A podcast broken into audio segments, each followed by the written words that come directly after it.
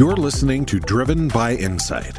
Join Willie Walker, Walker and Dunlop's chairman and CEO, as we bring you fresh perspectives about leadership, business, the economy, and commercial real estate. Willie hosts a diverse network of leaders as they share wisdom that cuts across industry lines. His guests are experts in their fields, from leading economists and CEOs to Harvard and Yale professors and everything in between. Our one goal is simple: providing you with unique insights, unparalleled data, and real-time market analyses. Good afternoon and welcome to another Walker webcast. It is a huge joy and pleasure for me to have my long-standing, I'm not going to say old Dav, my long-standing friend Chris Davenport joining me today for this episode of the Walker webcast. This is a little, if you will, out of the typical lines of business and politics and authors that we typically do, although Dav is an author. But I thought talking to Chris about skiing and about extreme sports and about mountaineering and about risk-taking and about giving back and all the things that Chris does in his professional career would be a fascinating hour for our guests to listen in on. And I have gotten lots of emails and texts when we announced that Chris was coming on from very excited listeners to hear from Dav and get his insights. And I guess one of the other things that we will definitely do is we will talk a little bit about ski tips, and we will also talk about where to ski this winter in what is turning out to be an incredible winter in North America, not so great in Europe. And it's actually dumping in Japan, where I'm actually headed in a little bit more than a month to go ski. And Dav is headed to Japan later today, tomorrow, Dav? Tomorrow morning. Tomorrow morning, off he goes. So quick intro, Dav, and then we're going to dive in. So Chris Davenport is considered one of the world's most accomplished big mountain skiers and mountaineers. He has been named one of North America's top 25 skiers by Skiing Magazine and is a two-time extreme skiing world champion. He has been featured in over 20 feature ski films, including those from Warren Miller Entertainment and Matchstick Productions. Chris is also a TV reporter and color commentator for ESPN, ABC Sports, and RSN TV. He has won the 24 Hours of Aspen Championship. How many vert did you do in that 24 hours, Dav? Oh, I think it was 260,000 vertical feet or something like that. Just listen to that, folks. 260,000 consecutive vertical feet. To those of you who are active skiers, if you can put in 20,000 feet on a given day, you get off the mountain dragging with your tongue on the ground, and Dav did over 200,000. In 2003, he was voted one of Aspen's 100 most influential people. Given that there are now over 60 billionaires living in Aspen, that's quite a crew there, Dav. Davenport was the first person to ski all 54 of Colorado's peaks over 14,000 feet in elevation. He was inducted into the United States Ski and Snowboard Hall of Fame in 2014. And he is just about one of the most fantastic professional athletes you will ever meet. So, Dav, welcome to the Walker webcast. Well, thank you, Willie. It's always a little bit unnerving to hear someone read your resume or whatever like that. But the honor's all mine. It's really great to be here with you. And I think I'm podcast number 130. So I get to join a pretty elite club of people that you've spoken to about business, politics, and other things. And by the way, I should say that not only am I a skier, but I'm in the business of skiing and maybe in the future, a little bit of politics. We shall see. All right. We're going to talk about that in a bit. So Let's dive in here. You grew up kind of surrounded by the ski industry. Your grandfather had a mountain that he ran back on the East Coast called, what was it? Mount Cranmore. Yes. And he didn't run it, but he was involved with the ownership group. And then your dad was a collegiate skier at DU. I want to jump right to your dad skied in the secret race. Tell our listeners to what the secret race was, Dad. So, yes, the secret race was a very interesting international gathering of the world's top ski racers in the summer of 1966.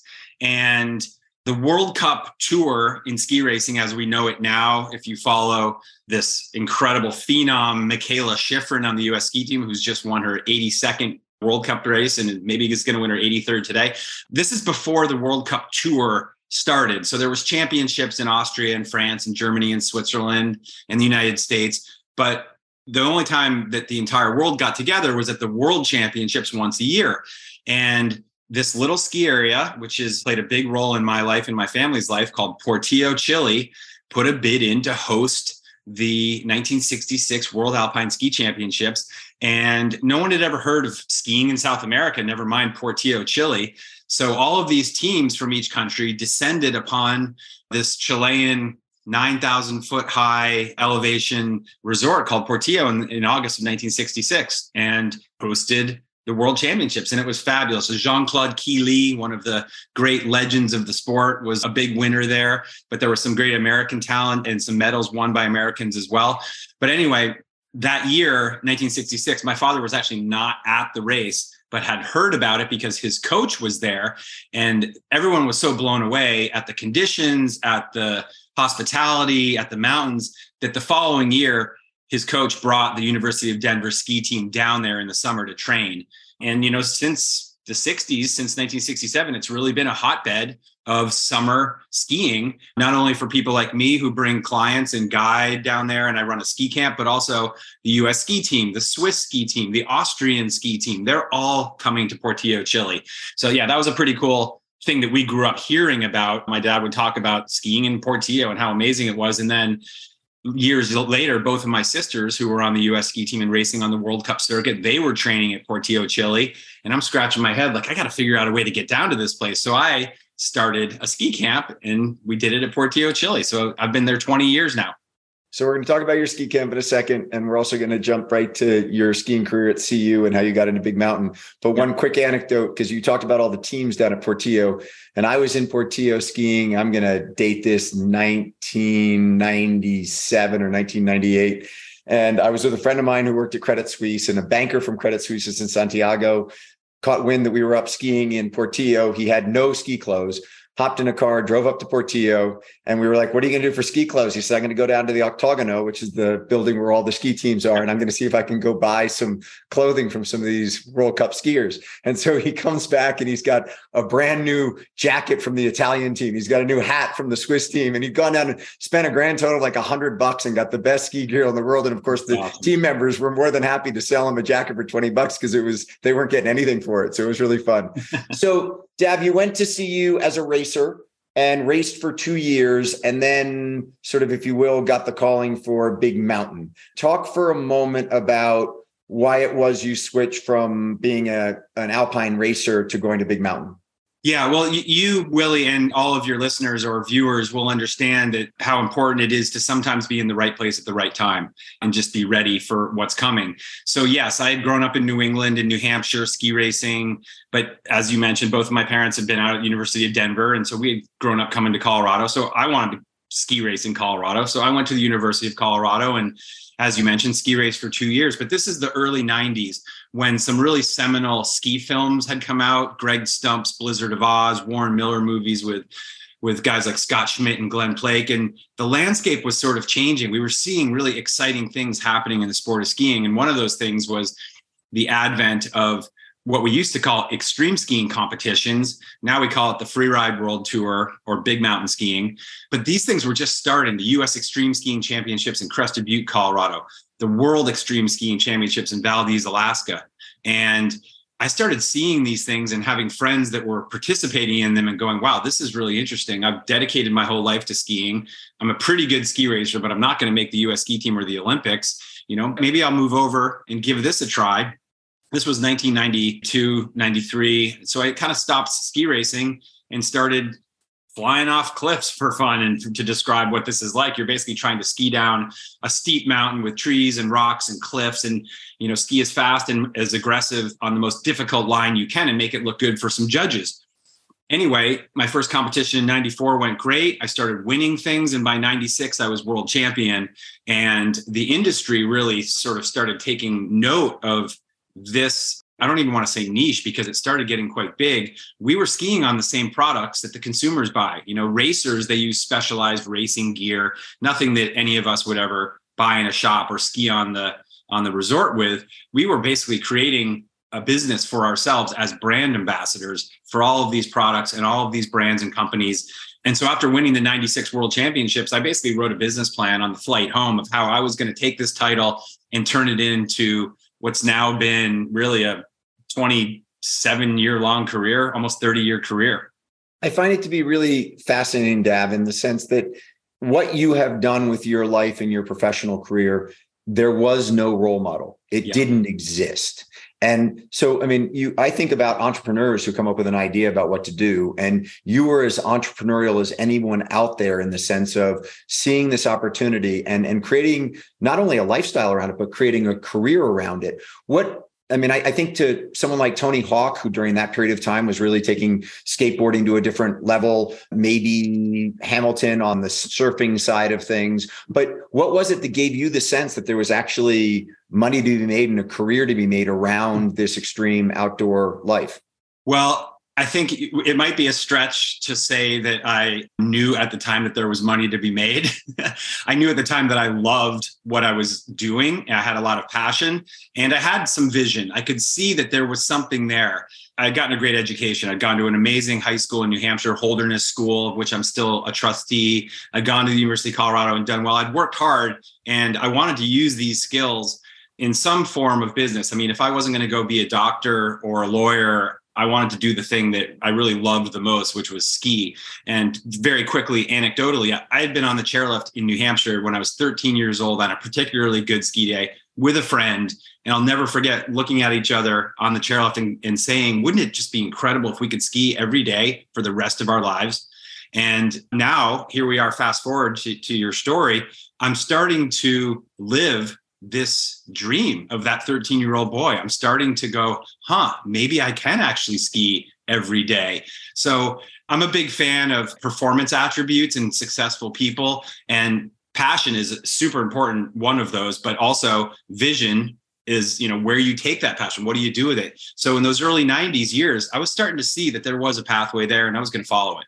So when I think it was your friend Shane who took you over to Crested Butte for the first big mountain, if you will, race, and you got a sense of it. To those people who don't know what we're talking about as it relates to big mountain skiing and extreme skiing, a photo that we're going to actually insert here, I don't have it to put up, but we're going to insert it during the replay of this, of Dav going off a cliff that's got a 60 to 70 foot fall off of it. And he and I were in Aspen this past weekend skiing together, and we were on the gondola, and there was a couple from Mobile, Alabama. That was their first trip to Aspen, and they didn't have skis on. They just wanted to go to the top of the mountain. And they quickly figured out from comments that I was making and other people in the gondola that Dav was truly a living legend in both the ski community as well as in Aspen. And they're sitting there, and I could tell that they couldn't get their head around what it meant to be the extreme skiing champion. And so I went and I pulled up on my phone this picture of Dav, which you're now seeing jumping off this cliff. And you should have seen the look on these people's face. The woman immediately wanted to take a selfie with Dav. It was one of the greatest things. But one of the things I want to understand, Chris, is how do you prepare yourself, other than just sort of having somewhat of reckless abandon, for that type of feat, in the sense that there's the capability of being able to stand on the skis, turn the skis the way that you had very clearly learned as a racer. But going to big mountain, there is that responsiveness, the reactivity to, I'm about to go off this jump. I've got to get prepared for it. And I don't know what's going to come below. How did you have to change either your training or your mental preparedness as you moved from doing gates to jumping off cliffs? It's a really interesting question, and one that I think a lot about, because ultimately, in the big mountains, things are dangerous. I think of what I do as a professional, oftentimes not just through the lens of being a skier, but I look at it through the lens of risk management. I mean, I'm constantly on a daily basis, whether I'm skiing for myself, for a ski movie, with clients, with my own family, I'm thinking about how I'm managing risk. I'm thinking about what's the worst that can happen in any given situation. So, you just showed that photo, which was an incredible cliff that I had my eye on for some years. It had never been skied off. So that's a calculated risk. I'm thinking, I had thought about all of the things that could go wrong. I thought about all the things that could go right, and just kind of done the math, and felt on that particular day, because I waited and waited and waited over a period of a couple of years for the perfect snow conditions, where I felt like even if I didn't go off accurately, or was a little bit back or whatever it was and landed wrong, I'd still be fine because the snow was so deep and so soft. Now that might sound crazy, but we'll call it a soft landing. It's almost like landing with a parachute. you know, you could land on your back and you'd be totally fine. So in that case, with that photo, that's more of a stunt. That's something that takes a lot of time, a lot of planning. You're talking with other people. I have a photographer there, a safety person there. I'm kind of like planning this whole thing so that I get the best possible outcome, the outcome that I desire, and, you know, nothing's going to go wrong. And I had a lot of situations like that in my career where I basically set these things up, did all the homework, the due diligence, if you will, to make sure that the outcome that I wanted was the outcome I was going to get. And if, you know, in some way things went wrong, it still wouldn't be that bad. Climbing in the Himalaya or Alaska, or there's oftentimes things that are beyond your control, but you still have to sort of set these barriers on either side so that when it spirals out of control, you're still within your comfort zone. People oftentimes ask me, like, how do you deal with fear? Well, I don't really deal with fear, because fear is what happens when you've already made a series of mistakes. And then you're like, oh shit, this isn't good, right? There's so many crossovers. And I know you know this because you and I have talked about it a lot. There's so many crossovers between being an athlete and business, and the way that you sort of look at the risks that you're going to take, whether it's an investment or a new business partner or all of these things. I think about it the exact same way. And I really believe that a big part of my success as a skier and as an athlete has been that ability to kind of look at it from what we would consider, you know, a business sense of like, what's the outcome I'm looking for? Where's my tolerance? What am I willing to do to succeed? And all of those kinds of things. So it's fun to kind of use jumping off a cliff as a metaphor for being a successful business person, but it's actually quite poignant, I think. I've heard you talk about the language of the mountains. And yes.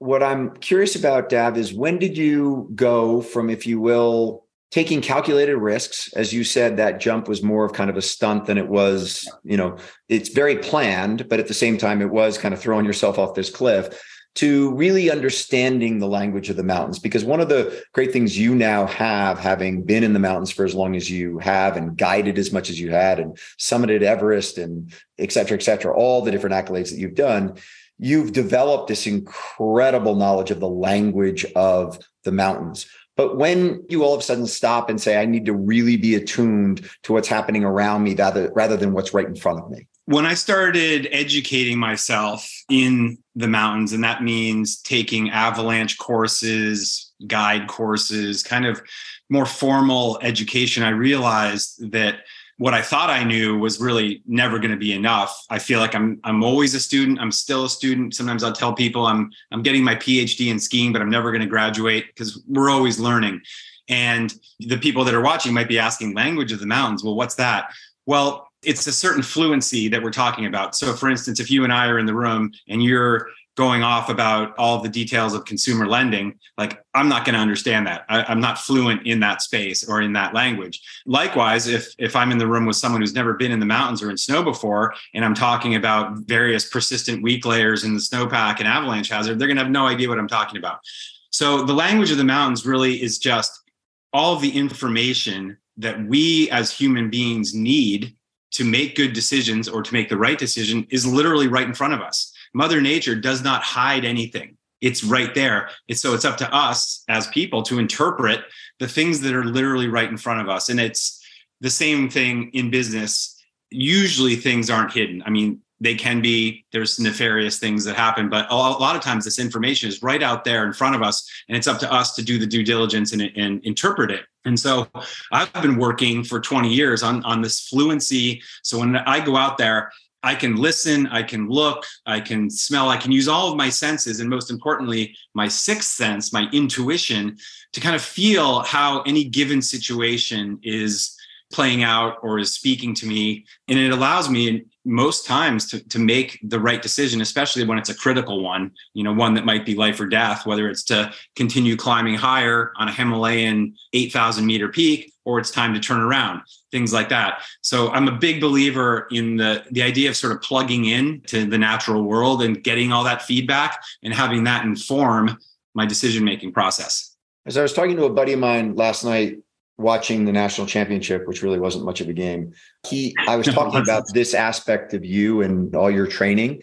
And his question was, when you think about the sixth sense and the language of the mountains, do you have an orientation, Dav, to conquering the mountain or becoming one with the mountain? Yeah, I absolutely want to become one with the mountain. There's the word conquering, I hate.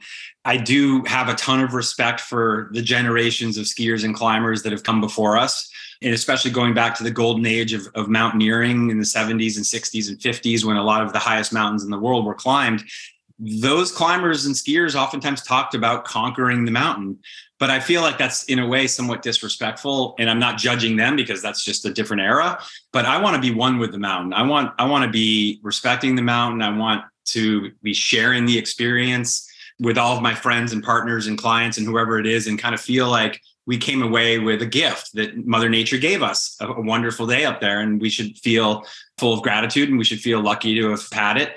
I think if you start thinking about it in the way of like, I'm going to climb or I'm going to ski this thing at all costs and I'm going to conquer it, you're kind of missing the point. And that's just never really sat well with me. So yeah, I'm more of a guy who's going to do everything I can to be one with nature and get the best possible experience out of it, and the best possible experience for the people, as I said, that are with me. Because at the end of the day, I'm spending a lot of my year guiding people all over the world and showing them a good time, keeping them safe. And I want them to, at the end of the day, at the end of the trip, go home and say, that's the best ski trip I've ever done.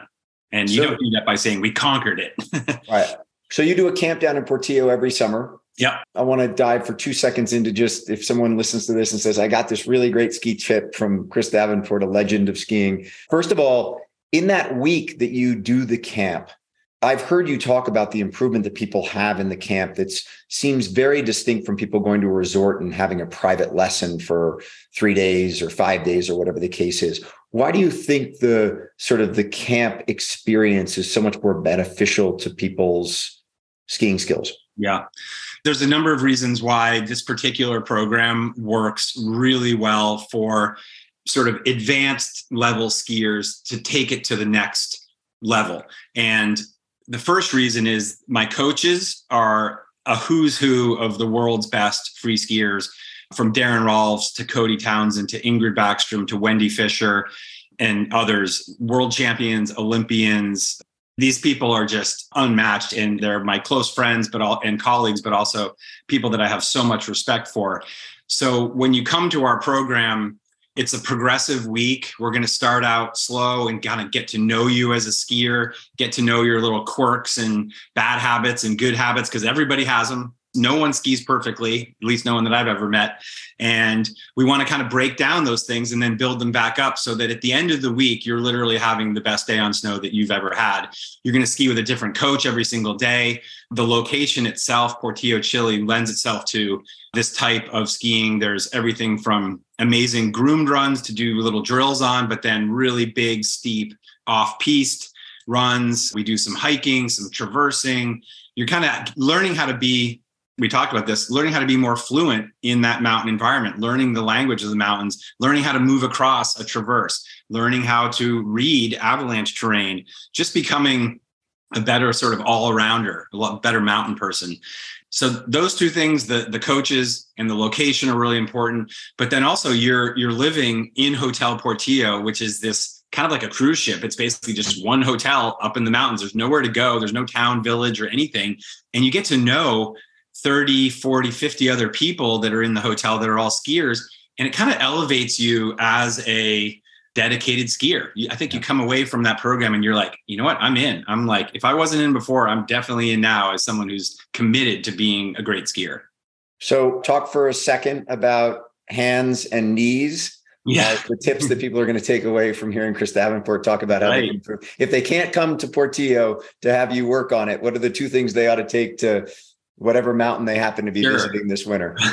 Well, it's funny, like the fundamentals of skiing are pretty basic. And then you can just drill down through layers and layers and layers of details and nuance. And we continue to do that even as I've, been skiing my entire life, 50 years, I'm still trying to like improve.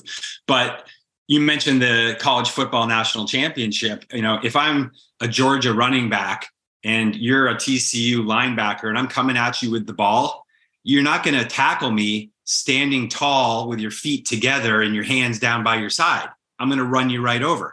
It's the same thing in skiing. You're not going to be able to react to the terrain that is coming at you if you have your feet together and you're standing tall with your knees straight and sitting back. So the human athletic position is the same for all sports, you know, and it's hands up, eyes forward, knees bent, generally in a very forward position, ready to move at anything that comes at you. And so that's the same in skiing. We want to be ready, especially when we're off the groomed runs and we're in, you know, crud or varied terrain where the mountain is sort of changing as we're skiing down. And we might be going 20, 30, 40 miles an hour, right? So you got to be bent at the knees. We like to tell people knees to skis. Push the knees to your skis. Feel the front of your ski boot. If you're feeling the back of your ski boot and your hands are down by the pockets of your pants, you're going to have a bad time. If you're sitting on your heels and your feet are together, you're going to have a bad time. So we want to be forward, right? Everything moving down the mountain. And one thing that's interesting is the steeper that the mountain gets, the more we, in our mind, kind of want to get back because we're a little bit afraid, perhaps. And actually, the opposite is true. The steeper it gets, the more forward you actually have to get over the front of your skis. So that's one of the fundamental things that we work on, because we see people with all sorts of different body positions fundamentally on standing on their skis in their ski boots. And we want to try to work with that. And then we just take it to deeper and deeper levels. So let's talk for a moment about the, if you will, the synthesis of the combination of your mountaineering background and your skiing background. 2011, you headed over to Everest to summit Everest, which you did, I believe, on the 20th of May. But before you summited Everest on the 20th of May, you skied the Lhotse face. And I've seen the video of you skiing the Lhotse face, which is just an unbelievable thing. And we're going to put a picture in here for those that are watching this to show the camp off to the right where you all were living, if you will, ready to summit Everest. And then the tracks that you and Neil made as you skied down the Lhotse face. Talk for a moment, Dav, about what that experience was like. And I guess just as a quick question, I mean this with all sincerity, any bodies or oxygen tanks that you had to avoid as you were skiing down the Lhotse face? So no bodies or oxygen tanks, which was nice. No one actually goes out onto the Lhotse face itself because it's a big, steep, exposed piece of real estate. So 99.9% of Everest, Mount Everest climbers stick to the edge of the face where the fixed ropes are, and they're on those fixed ropes in a boot pack climbing up. And it's kind of just, that's where everybody is. So going back to the beginning of your question, yes, 2011, I had a client that I had guided on Colorado 14ers. We actually just started skiing together. And then that went to mountaineering. We went to Denali in Alaska, and in at base camp in Denali, after summiting and having a great trip there, he turned to me and he's like, "Hey, what do you think about going to Everest next year?" And I was like, big smile. You know, those goosebump moments in your life where you'll just never forget it. And I actually get goosebumps even thinking about it. This Everest trip and that, especially that ski descent and being on the summit, was all of that. Just top moments of my life. Before we left, I went to my client and I said, "Listen, since we're going there, do you mind if Neil, the other guide who I was working with, and I bring our skis? Because, you know, you never know. Maybe Mother Nature gives us a gift and there's some good skiing to be had." And F.E. is his name. He said, "Sure, that'd be cool. See you guys ski." So we brought skis thinking maybe there's a 10, 20% chance that we get to use them at all, because generally these high Himalayan mountains are pretty icy, very windy. They don't get good ski conditions. It's very, very, very rare. But we put ourselves in position to succeed. We were there at the right place at the right time, and Mother Nature did her thing, and it snowed about a foot on the face before our second rotation as we were acclimatizing. So it wasn't when we were summiting. It was like a week before. We did all of our avalanche sort of due diligence, and it seemed really safe. We felt good about it. That intuition was kicking in. And I'm like, you know what? I actually feel this feels good. And Neil and I went up to about 24,500, 25,000 feet. And we skied down the Lhotse face. That at the time had only been done, I think, 5 or 6 times in history.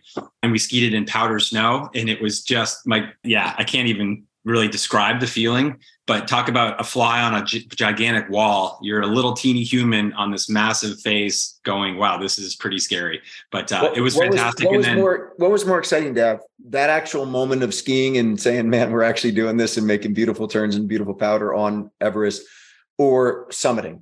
To be honest, I've never been asked that question of which one of those was more exciting. In some ways, they're a little bit different because the skiing was a bonus. It wasn't something that we knew we would do. It wasn't something that we thought would happen. It was just kind of like, wow, that was really cool. Okay, so now that that's done, we really got to focus on getting our client, the person who's paying to be there and paying us to do our job, get him up and down safely.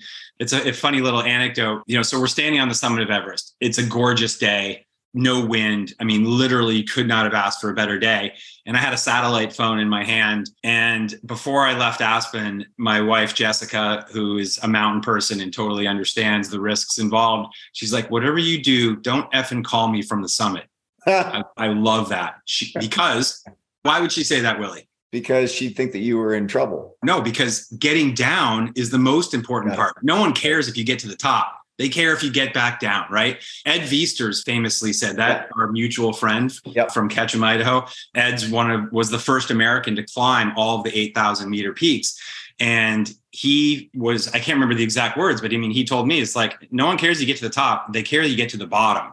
Right. So that's what my wife had said to me. So I didn't call her from the top. We had a great climb, got back down the next day, got all the way down to base camp.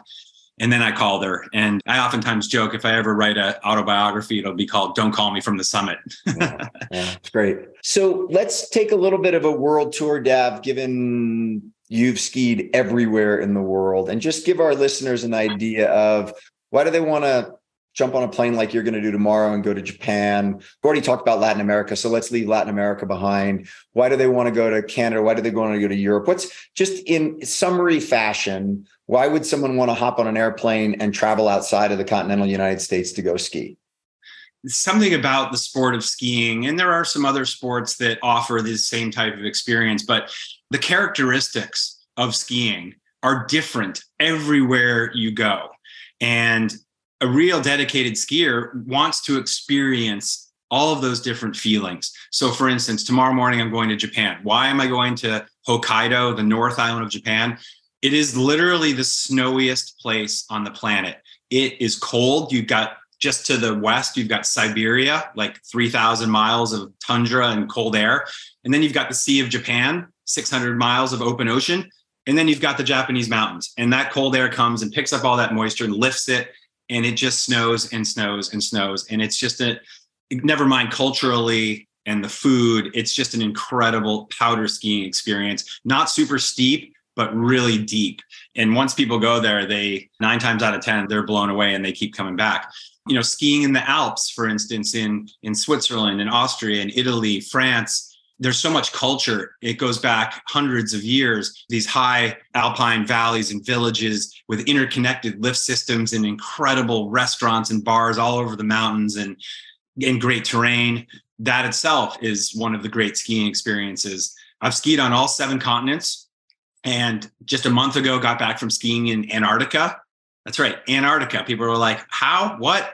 Yeah, the bottom of the earth. We take a boat, a ship, from Ushuaia, Argentina, we sail across the Drake Passage, which is one of the gnarliest or most treacherous sections of ocean on the planet. And you arrive at the Antarctic Peninsula after 2 days, and you're skiing on Antarctica, which is the coldest, driest, and highest, tallest continent on the planet. People don't know that. But we're living at sea level on a ship. We're taking Zodiacs to shore. We're skiing amongst penguin colonies, whales, seals, like the wildlife experience is incredible. I could talk for an hour about Antarctica, but we've got limited time. Let's go to Africa. Wait, skiing in Africa? Yep, skiing in Africa. The Atlas Mountains in Morocco, just south of Spain. The Atlas Mountains go up to 13,000 feet. They're huge. And the latitude is the same as New England. We don't think about how far north, sort of northern Africa and Europe is compared to the United States, but it snows there. I was there actually right as COVID was kind of taking a grip on the planet in the beginning of March of 2020. And we like had to get out of Marrakesh as quick as we could, but the skiing there is fantastic. People love to ask me where I haven't been. And so I'll quickly wrap this up by saying, I've never skied in Greenland, but I've got 2 ski trips off of a yacht in Greenland this coming spring. And I'm really looking forward to visiting Greenland.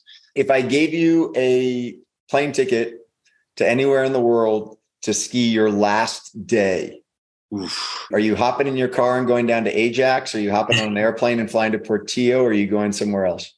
You're going to Valdez and going back to where you won the world championship. Well, Willie, first I have to applaud you for your very interesting questions. That's a good one that I also don't think I've ever had. Last plane ticket for my last run, I'm going to Alaska. I'm going to Valdez, Alaska, and I'm getting on a 3,000 foot, 50 degree face in perfect powder conditions. And I'm going to go 50 miles an hour down that sucker, laying huge turns, just like you mentioned earlier, Laird Hamilton, the big wave surfer. Getting on a run like that in Alaska is like riding Jaws or Mavericks or these Nazaré in Portugal, these famous big waves of the world. It's the same experience of intense connection to nature. You know, if you make one mistake, you are going to literally tomahawk your way all the way to the bottom, upside down, lose all your gear. But you get to the bottom in one piece and you're like, I'm good. It doesn't get any better than that. So you've made a career and a living out of what you've done. Your first sponsorship was with Solomon Skis, and then you went to Kessley Skis, where you were for quite some time. Talk for a moment about the business of outdoor guiding, skiing, hiking, mountaineering, biking. You and I have done bike trips where people, you know, you're an amazing all-round athlete. You're known for your skiing, but I will tell anyone who has biked with me, I'm a reasonably good biker. Dav is a really good biker. So talk for a moment, I guess, two things. One, how'd you make a career out of it? And then after we've talked about that for a moment, I want to jump to fitness, because you, unlike those of us who are weekend warriors, you rely on your body and your body must perform. And so I want to talk for a moment about how you stay in such good shape. So actually, let's go with that first. Let's do the shape and then we'll move into the sponsorships and how you made a career, because I then want to go to peak. So let's do it that way. Let's go health first. So I was lucky enough to kind of grow up in a family that really valued health and wellness and athletics. My siblings and I were all athletes, doing many different sports, from team sports like lacrosse and soccer to individual sports like skiing and climbing and cycling. You mentioned cycling. I mean, I bike raced at a very high level, and cycling has been, I will say, my other very important passion in my life outside of skiing. I literally ride my bike every single day that I'm not on skis, or at least from kind of May to October. I guess our parents, and maybe to a degree my grandfather, kind of instilled in us this idea of athleticism and sort of well-being being connected to success in life in general. And I still believe in that. I don't have any tattoos, but I always thought if I got one, it would be a hashtag always be training. You know, I don't walk up steps. I run up steps. I don't take elevators. I walk up the stairs. You know, I like to constantly be moving in a way that feels like it's kind of, I don't know, helping me be more fit. I've been a vegetarian for 35 years. I never really liked meat in the first place, but I, you know, look back on that now, and that's like actually been an important part of my healthy diet and kind of disposition. So any difference on nutrition as it relates to winter sports versus summer sports? So in other words, do you go back to the same type of nutrition when you're biking and mountaineering that you do when you're skiing? No, they're kind of different. So the winter sports are more power driven and less aerobic, although I do a lot of skinning, meaning like backcountry skiing where I have to climb. Talk about the PDP. Mountains. You did the PDP last winter. I did the PDG. Yeah. The patrol. PDG, sorry. Yeah. The PDG. Yeah. So yeah, I mean, that's more like a cycling thing. Typically for me, I'm at least 10, but sometimes 15 pounds lighter in the summer during cycling season, because in cycling, it's all about your power to weight ratio. But when we're doing a gravity sport like skiing, it's not about that. You know, gravity's pushing us down. So we can be a little bigger and a little stronger. So I've kind of always enjoyed this fluctuation in my sort of body composition, if you will, where in the winter I can be, and I don't really do this anymore, but I used to lift weights a lot. I'd be in the gym 7 days a week getting ready for ski season. I think my obsession with fitness in my sort of mid to late teens through my maybe early 30s was a bit much. And so now I hate the gym and the outdoors is my gym. I mean, I'm recreating outside every day, and that's how I get my fitness now. I think, yeah, just generally having a mindset of taking care of your body, being conscious of what you're putting in, and living in the outdoors as an athlete. It's like, it's a pretty great way to go. And, you know, sometimes I'll just do 2 runs of skiing in the morning, and then I immediately feel like I'm so much more productive and I can go bang out a bunch of work, much more so than if I didn't do that. You know that when you get up 5 a.m, go for a run, go for an early morning bike ride, then you go to the office, you're way more productive than if you haven't done it. Yeah.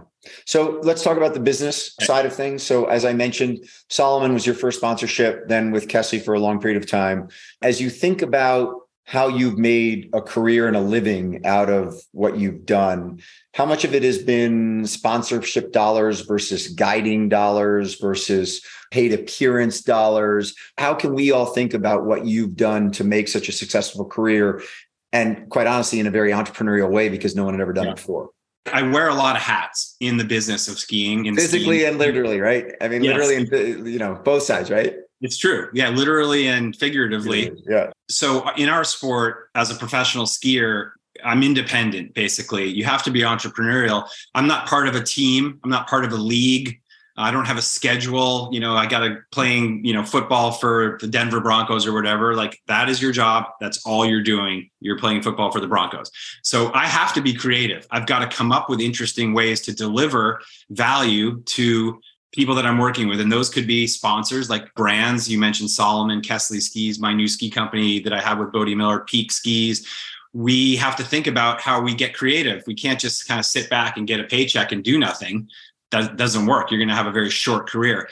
So you asked about the income side. So right now, and this has sort of fluctuated over time, but right now, probably 50% of my income is these brand partnerships that I have with a company like Peak Skis or Nerona Clothing or Aspen Snowmass, on and on and on. I've got probably 12 or 13 brands that I'm working with. Some of them I'm invested in part ownership, have equity with, and some are just, you know, partners that are supporting me.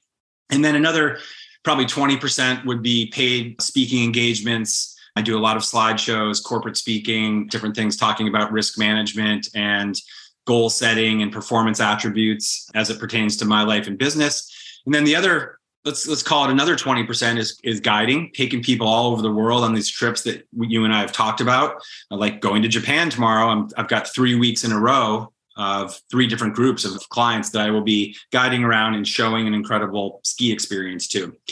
And then some smaller bits on the end. I've written a couple books, as you referenced. So those books have sold really well. Some television stuff, working with Outside TV now. I do the World Cup race announcing for the upcoming races in Aspen, the World Cup ski races. I've done a couple Olympics. So, you know, event announcing.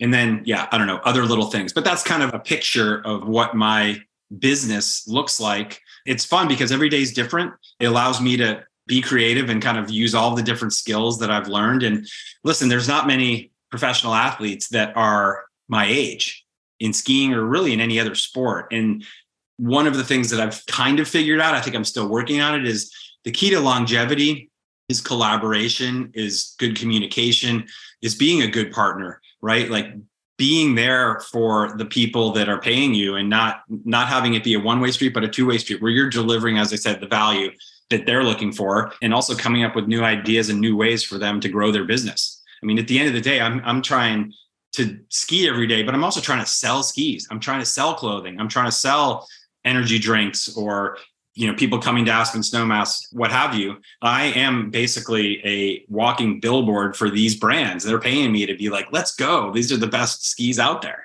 So we'll talk about skis in 2 seconds. I will only say to those listening, I've speak to client groups. I've ski with client groups. He is truly exceptional. And what he talks about and what he gets our clients to think about are all the things that we've talked about today as it relates to risk management, as it relates to building a business plan on your career, on building your business and how you're going to build it.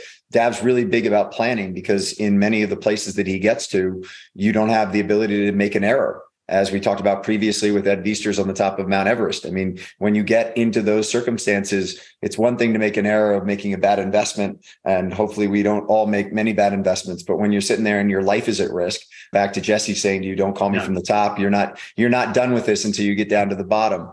Let's talk for a moment about Peak, because I find it to be amazing. You mentioned it. You and Bodie have started this new ski company. I remember specifically, Dab, when you got your first Canyon bike. And Canyon approached selling bikes through a direct-to-consumer channel, and they basically said, we're not going to sell through bike distribution companies and bike shops. We're going to go direct to the consumer. And Canyon has been a massive success on the bike side.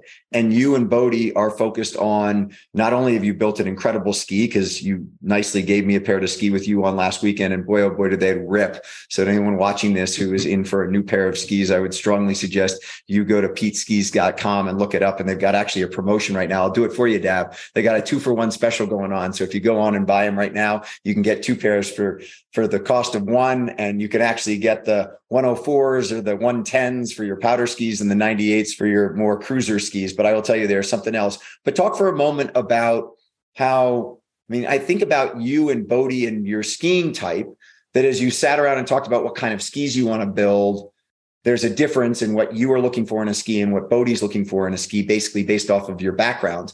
But then talk about the D2C model and how you all are going about building the company. Yeah, well, you're hired, by the way. You're already a great salesperson. So I have to also just mention, really, the founders of Peak were Bodie and Andy Worth. Andy's our CEO. He came from years as the CEO of Steamboat Springs and then of Squaw Valley, now Palisades Tahoe. So he brings kind of the strong business acumen to our Peak Skis brand. Bodie is a legend in the sport of skiing, and he's also an incredibly detailed engineer, kind of almost like a mad genius when it comes to thinking about the performance of the skis and how we build the skis. And then, you know, of course, I come with all of my experience into this group. And I do want to note one quick thing, Deb. You actually have a business title, which just cracked me up, because here's my buddy who's like lived his whole life outside of the corporate world, but done incredibly well as an entrepreneur. But you actually are Senior Director of Skiing and Innovation, which I love. And I think I'm going to call you Senior Director from now on. I love the fact you have a corporate title. Anyway, sorry to interrupt you. No, that's fun. Yeah, I'm Senior Director of Skiing and Innovation, and it's my job to, in some ways, be the face of the brand. And you mentioned Canyon Bicycles, and it's a great case study. We actually have the president of Canyon USA is on our Peak Skis board. We are really modeling our business practices and our business model after the way Canyon has done their business. I think the most important part of the direct-to-consumer experience is the fact that we own the relationship with our customer. So you buy a pair of skis, we know your name, we know where you live, we've got all sorts of information about you. We're going to put handwritten notes in your box when we deliver the skis. We're going to call you. I mean, I'm literally calling Peak customers saying, hey, it's Chris Davenport. Thanks for buying these skis. How do you like them? And they're like, wait, what? Chris, really? Other brands don't do that and really can't do that, because when you buy a pair of skis at a ski shop, it's only the ski shop that knows who you are. The company does not know. So we love that close-knit connection to our consumers, to our customers. And it also allows for a lot more feedback. In the end, we can build things that our customers are asking for, and we will do that going forward. We're a startup right now. We're in our first year. We've been raising money. We've been building skis and selling skis. And our first collection this year is just 6 models. Next year, that grows. We'll have, coming in 23, 24, Peak by Dav, which is my personal collection, which is basically backcountry skis, lighter weight skis meant for going up and down. Bodie's collection is the alpine skis, very high performance things for skiing on the ski resort, as you and I tested the other day. They're fantastic. And we feel like the success that we've seen with Canyon and other brands, there's a golf brand that's done particularly well. And I mean, look, Apple has, of course, brick and mortar stores, but it's basically a direct consumer company. Most people are ordering their Apple products on apple.com. So we feel like we can do this. And it's an exciting time. And there's a transitional period where people are like, I don't know if I can buy these skis. Like, how do I test them? How do I demo them? I don't know if I like them. It's 100% money back guarantee for a month. Buy the ski, ski it. If you don't like it, we take it back for free. So there's no risk. You know, I spent 12 years, you mentioned Salomon, that was my first sponsor. I spent 12 years with them. I learned a ton going to France every year in the engineering room, building skis. We built some really famous models. I wrote some design briefs. I took that experience and left Salomon to help start Kessley Skis, Austrian brand of which I was an owner. We sold that in 2018. I guess for a few years, I was still with Kessley, but I was kind of looking around for what might be the next thing. And I'm so thrilled that this is the next thing, because it's not just another ski company. We're looking to do what hasn't been done before. And by the way, we're not just selling skis. In the next 3 to 5 years, we want to reimagine the entire manufacturing process, license all of this IP, and build skis for everybody. We'll see what happens, but that's part of the goal. I want to get to the volume number here in a second, Dav, because I don't think anyone really understands kind of how much you have to, how many ski pairs of skis you need to kind of manufacture and sell to kind of have a successful ski brand. But one just thing, as you were thinking, I was thinking about that. Kesley was Austrian built, and then it was bought and moved to Czechoslovakia, and the skis were are now built in Czechoslovakia. I was just curious, was the tragic death of the Czech billionaire up at Trdrilo the same gentleman who bought Kesley skis and took it to the Czech Republic? No. And okay, Thank you for clarifying. Yes, it's the Czech Republic, not Czechoslovakia. That country ended 20 years ago. Czech Republic. And actually, so no, that accident with your friend Greg Harms, which Peter, is and, tragic. Greg Harms, he was a Czech guy, but not the owner of Kesley. Our skis are built in Slovenia, actually, and at the factory from Ilan. Ilan is a old and storied ski brand in Slovenia. And that's our OEM partner, we'll call it right now. So they're making our skis, and we're pretty flexible. So we might manufacture some skis with one partner and some skis with another partner in the future. We're not necessarily locked into building all of our skis with one manufacturer, but right now it's in Slovenia. But a manufacturer like K2 will sell how many pairs of skis on an annual basis? And what do you all focus on with a more kind of niche brand in Peak? Yeah. So some of the bigger brands in the sport of skiing, we'll call it Head, Atomic, Salomon, Fisher, maybe K2, Volkel, would all be around 100,000 pairs, or, give or take 20 or 30. Sometimes on a good year, maybe they're up to 140 or 150,000 in that space. Sort of more mid-range brands like a Kesley or Stokely or some others might be selling 20 to 30,000. And then you've got a lot of smaller players that are in the 100 to a couple thousand pairs. There's a ton of boutique brands. That's really a segment of the industry that's exploded in the last decade. But we are, I can't tell you the exact number, but we're somewhere, again, this is a startup. We're in our first year. We're doing thousands of pairs of skis, and we feel very comfortable that we can grow into that sort of those bigger categories in the next 2 to 4 years. So let's finish on Protect Our Winners. We are having a wonderful winter in the Western United States as it relates to snowfall. I had a colleague of mine today on a call talking about all these rains in California, and that nobody's really talking about the fact that the water table is filling back up. And obviously there's the issue of how much are we actually capturing. There's a ton in the snowpack that we're capturing for at least now, but a lot that's going on in LA, for instance, is just run off, and we're gonna have mudslides, and it's actually gonna cause more damage than help. But you've been the leading voice on Protect Our Winners. And I've heard you at length, Dav, talk about the fact that, this is the winter sports industry creates a huge number of jobs. And it's not to try and move away from the fossil fuel industry to try and impact the people who work in the fossil fuel industry, but it's to protect our winners, to be able to keep the industries and the jobs and the recreation that happen in winter sports. And if we don't, look at Europe this winter, where, there are resorts that are just shut down. They're trying to run a World Cup race, and they've got one little streak of snow that goes down the middle of just a brown field. Talk for a moment about, I know why you're so passionate about it, but talk for a moment about Protect Our Winners and what you're trying to do. Great. Yeah, thanks for that. For those of you that don't know, Protect Our Winners is a nonprofit that basically is bringing together the outdoor industry sort of to have a singular voice to protect the things we love, these snowy winters and these wonderful public lands and outside spaces that are so valuable to so many people. And you mentioned it. It's not just about recreation and resources. It's about economy and jobs. Basically, there's over 50 million people in the United States alone that recreate in the outdoors in one form or another. And it might be hunting and fishing, hook and bullet sports. It might be skiing or biking or running or camping or, rafting, you name it. These create something like an $850 billion industry year over year. So this is worth protecting because a lot of these communities depend on snowy winters to fill up the chairlifts, to fill up the restaurants and the hotels. So people were buying equipment at these retail shops and other things. And when you have a good winter, obviously the economic benefit in mountain towns is good. Like everyone's making more money. But when you have a bad winter, like they're having in Europe right now in the Alps, you mentioned that. There's no snow in the Alps. It's quite sad. I think there's some snow in the forecast.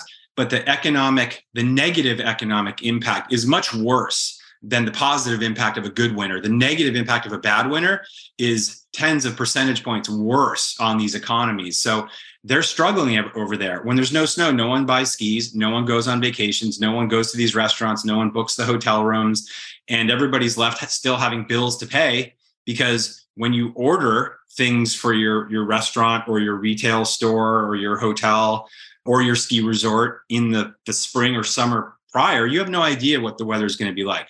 Anyway, long story short, we as an organization are just trying to bring people together, not only to educate and understand what the impacts are, but to create activists so that you can call your local elected officials or, you know, go get out there and vote with your dollars, whatever it might be. Like, if you care about the outdoors and you care about clean air and water, which I think everybody does, it's up to us as humans to do something about it. Because frankly, Willie, you and I know this, we're not going on a very, very good course right now with what's happening on the planet. I mean, I'm in California, I'm in Marin County right now. It was just hailing and thundering here, and it never does that in Marin or in San Francisco. My sister's driveway was like a river. They need the water, but yeah, you mentioned capturing it, storing it. That's all really important. And you're not going to do that with one cycle. You need 10 years of wet to kind of get rid of the drought in the Western United States. And by the way, you mentioned good skiing in the West. Yeah, the snow has been awesome, but you go to the East, which is a huge part of the national ski market, there's no snow at all. I mean, look, I love skiing with you over the weekend. I'm super happy you took the time to be able to do this. You're a dear friend. You're also a gift to the skiing community, the outdoor community, and to our overall community. Have a blast in Japan. To anyone who wants to follow Dav's postings on Instagram, his handle is Steep Skiing. So look up Steep Skiing and you will see great pictures of Dav with powder snow going over his head in about 2 days. I look forward to seeing you in Aspen soon, my friend. Thank you so much, Willie. And thanks, everybody. This has been a blast. And Willie, yeah, can't wait to get back on the slopes with you. And yeah, pray for some more snow out there. Great. Thanks, everyone, for joining us today. We'll see you again next week. Take care, Daph. Safe travels. Bye-bye.